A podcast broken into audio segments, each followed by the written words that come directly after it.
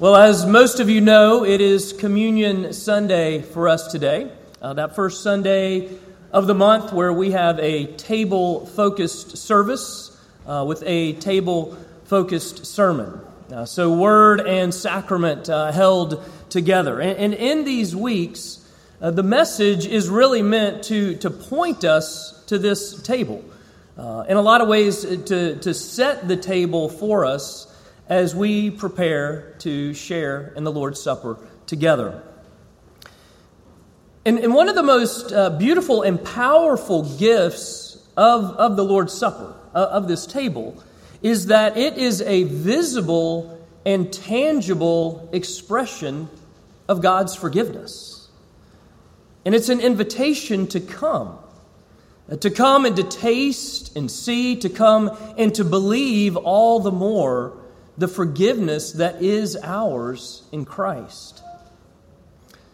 As I've uh, quoted uh, many times before, uh, J.I. Packer has said, just as the preaching of the word makes the gospel audible, so the sacraments make it visible and tangible, and God stirs up faith by both means.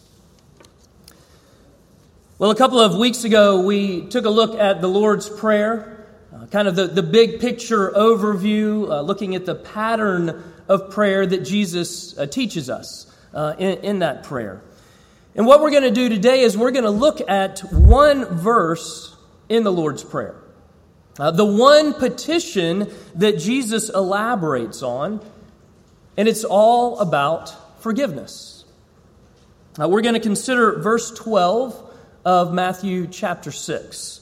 Now, that's going to be our key verse, though, in just a moment we'll hear the entirety of the Lord's Prayer again, uh, and then also a little bit later, uh, part of another passage as well. But before we uh, hear God's word, uh, let's take a moment to pray. Well, our good and gracious Father in heaven, uh, we come before you uh, once again this day, this morning. And we thank you for your life giving word. And as we come before you now, uh, we, we ask that by the power of your Spirit, you would open our eyes to see and our ears to hear, that our hearts might believe all the more and be changed as we encounter afresh your forgiveness today.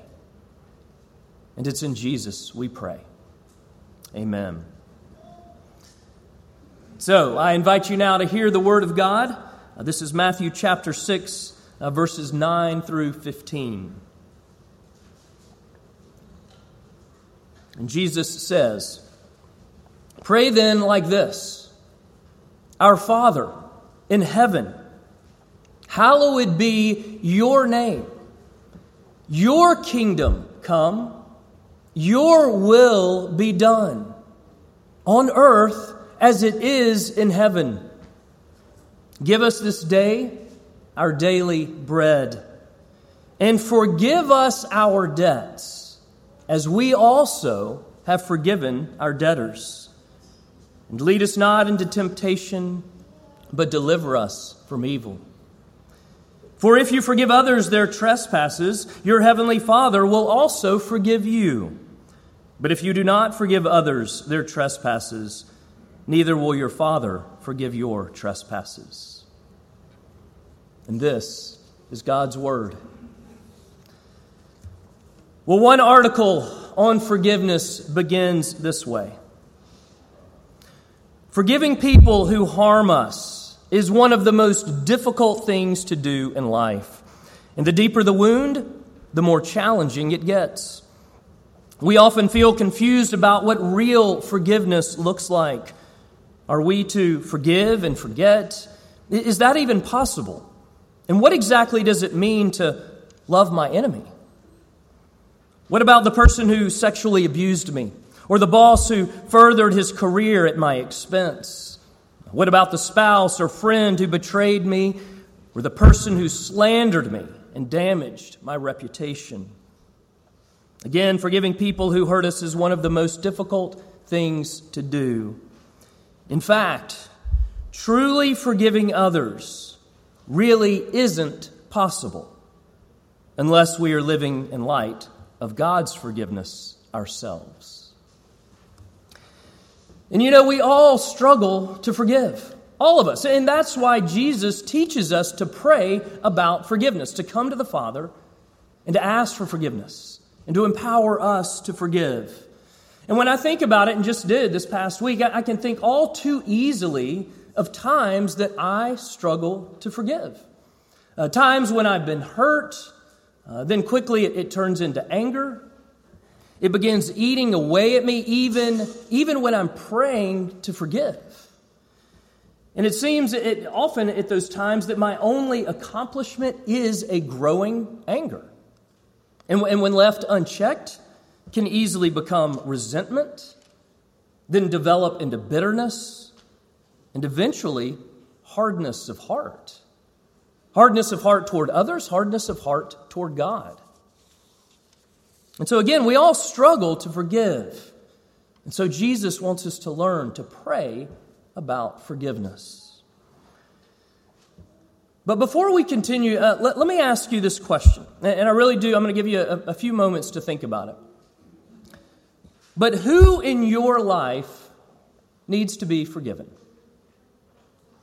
Who in your life needs to be forgiven? So think about that for a moment.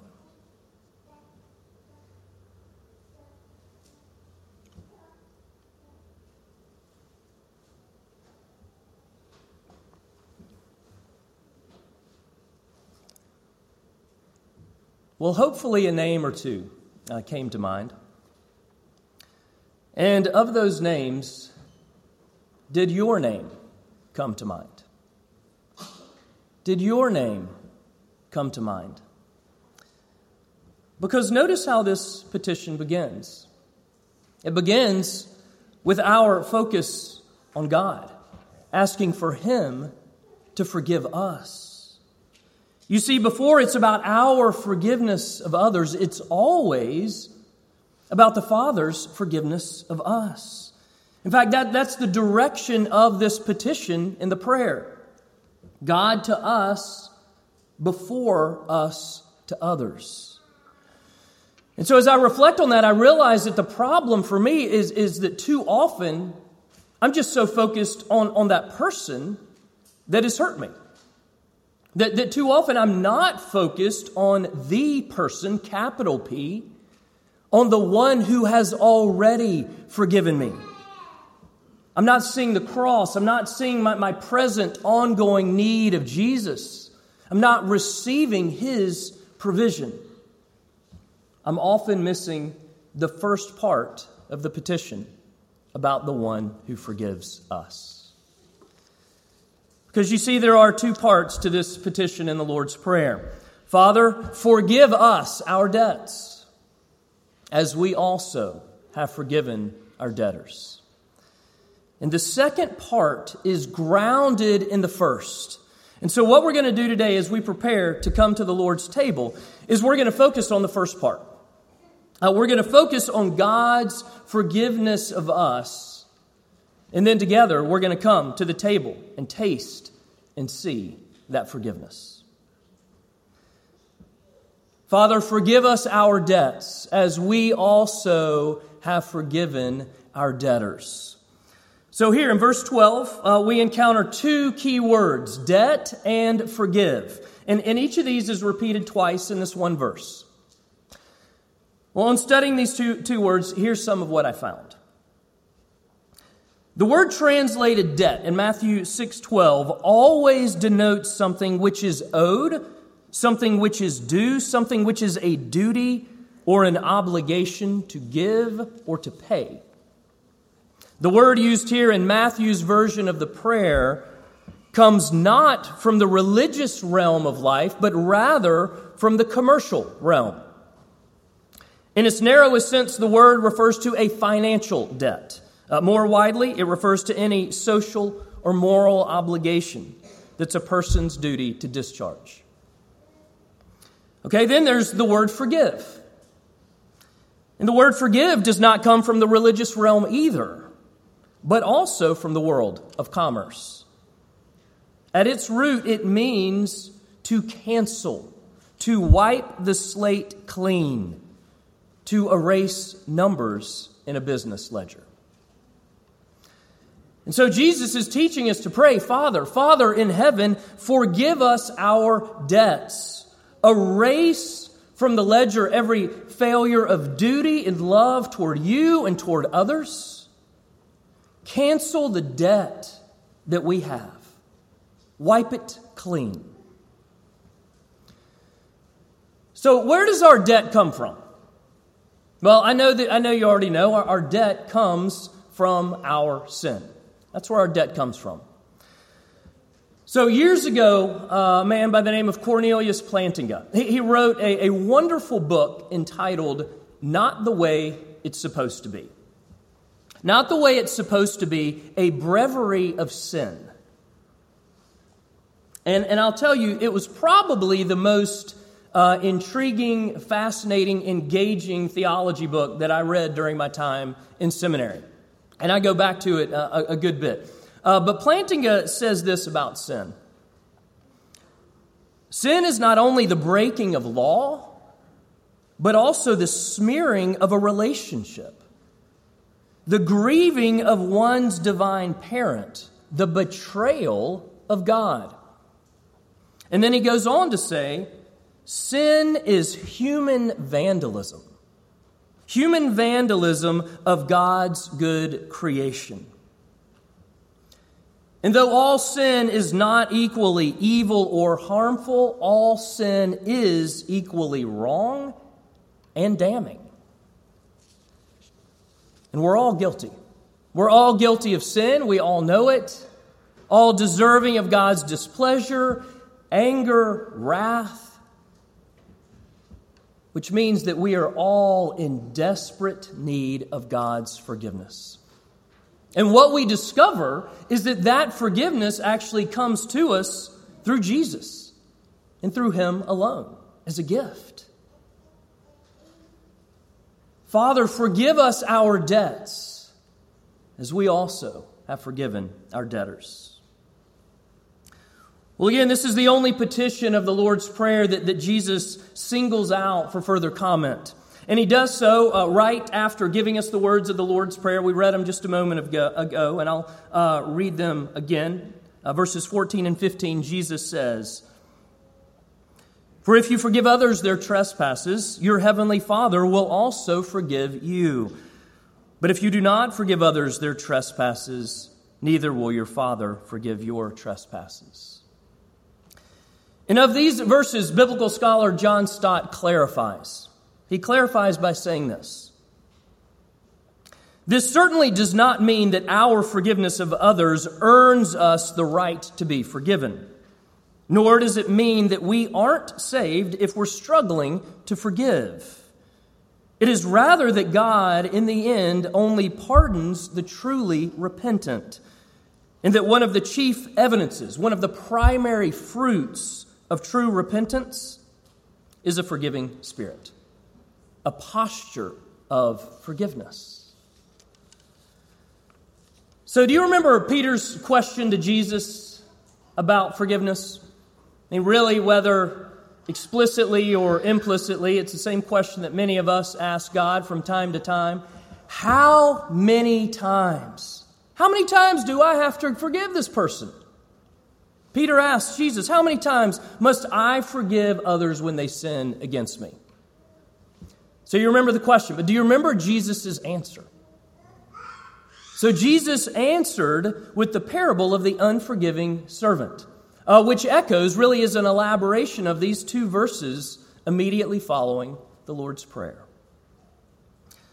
So, the parable of the unforgiving servant, uh, Matthew chapter 18, and Jesus tells the story of a servant who owes the king 10,000 talents.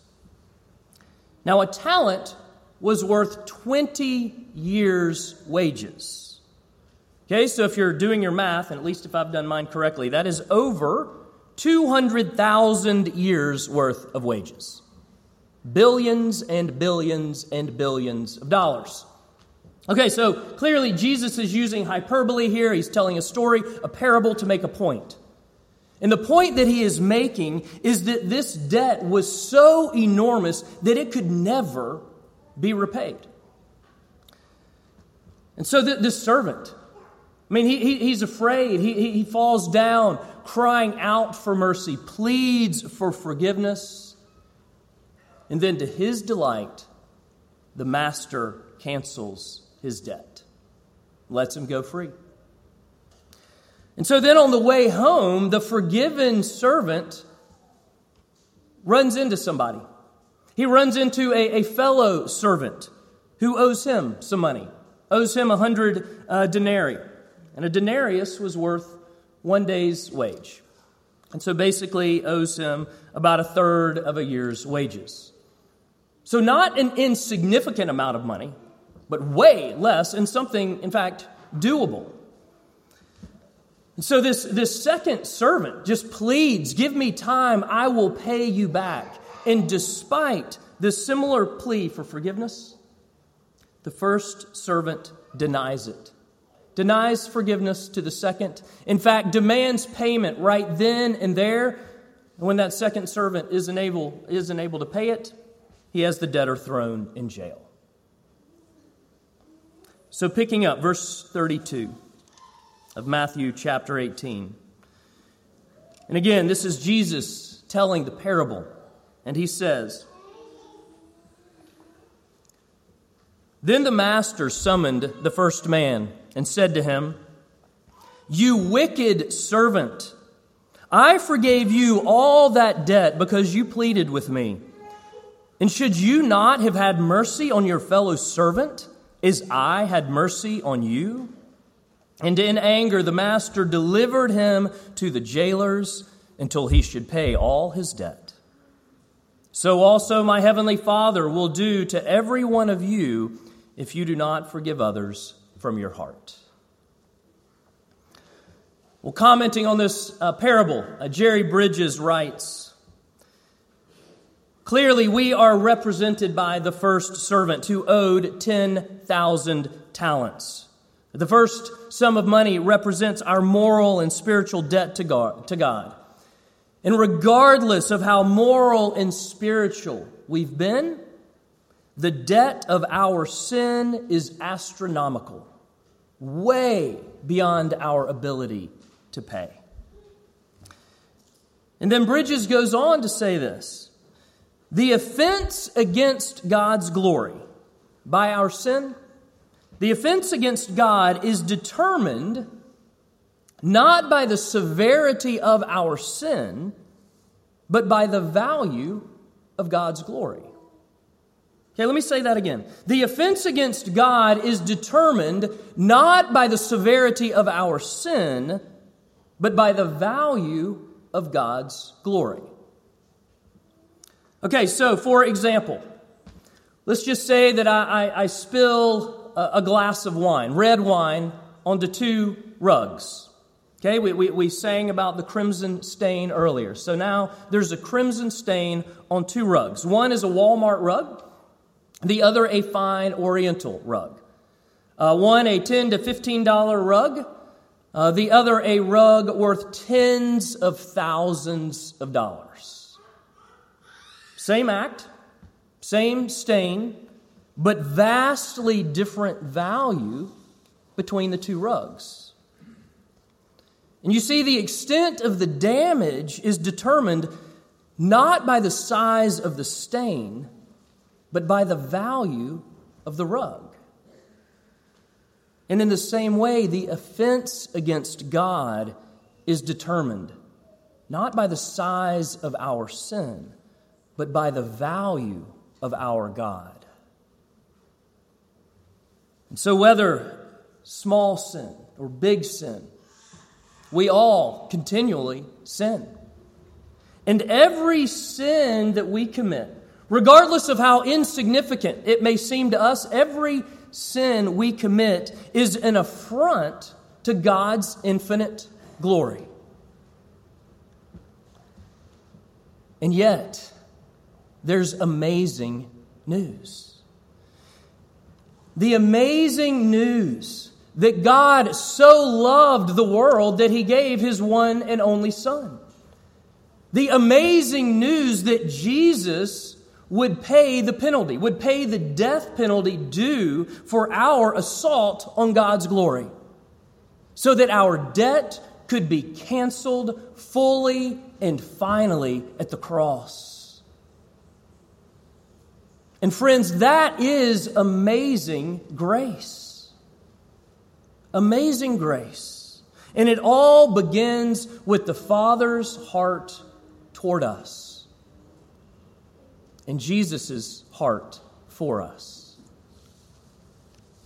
Through faith in Jesus and his finished work on the cross, we are forgiven. Forgiven and accepted by God because of his great love. And here, here at this table, we are reminded of that great love. For here at this table, we receive a visible and tangible expression of God's grace to us, of the gospel, of this great love that saves us. And Jesus invites us to come, to come, taste, and see, and believe. Amen? Amen.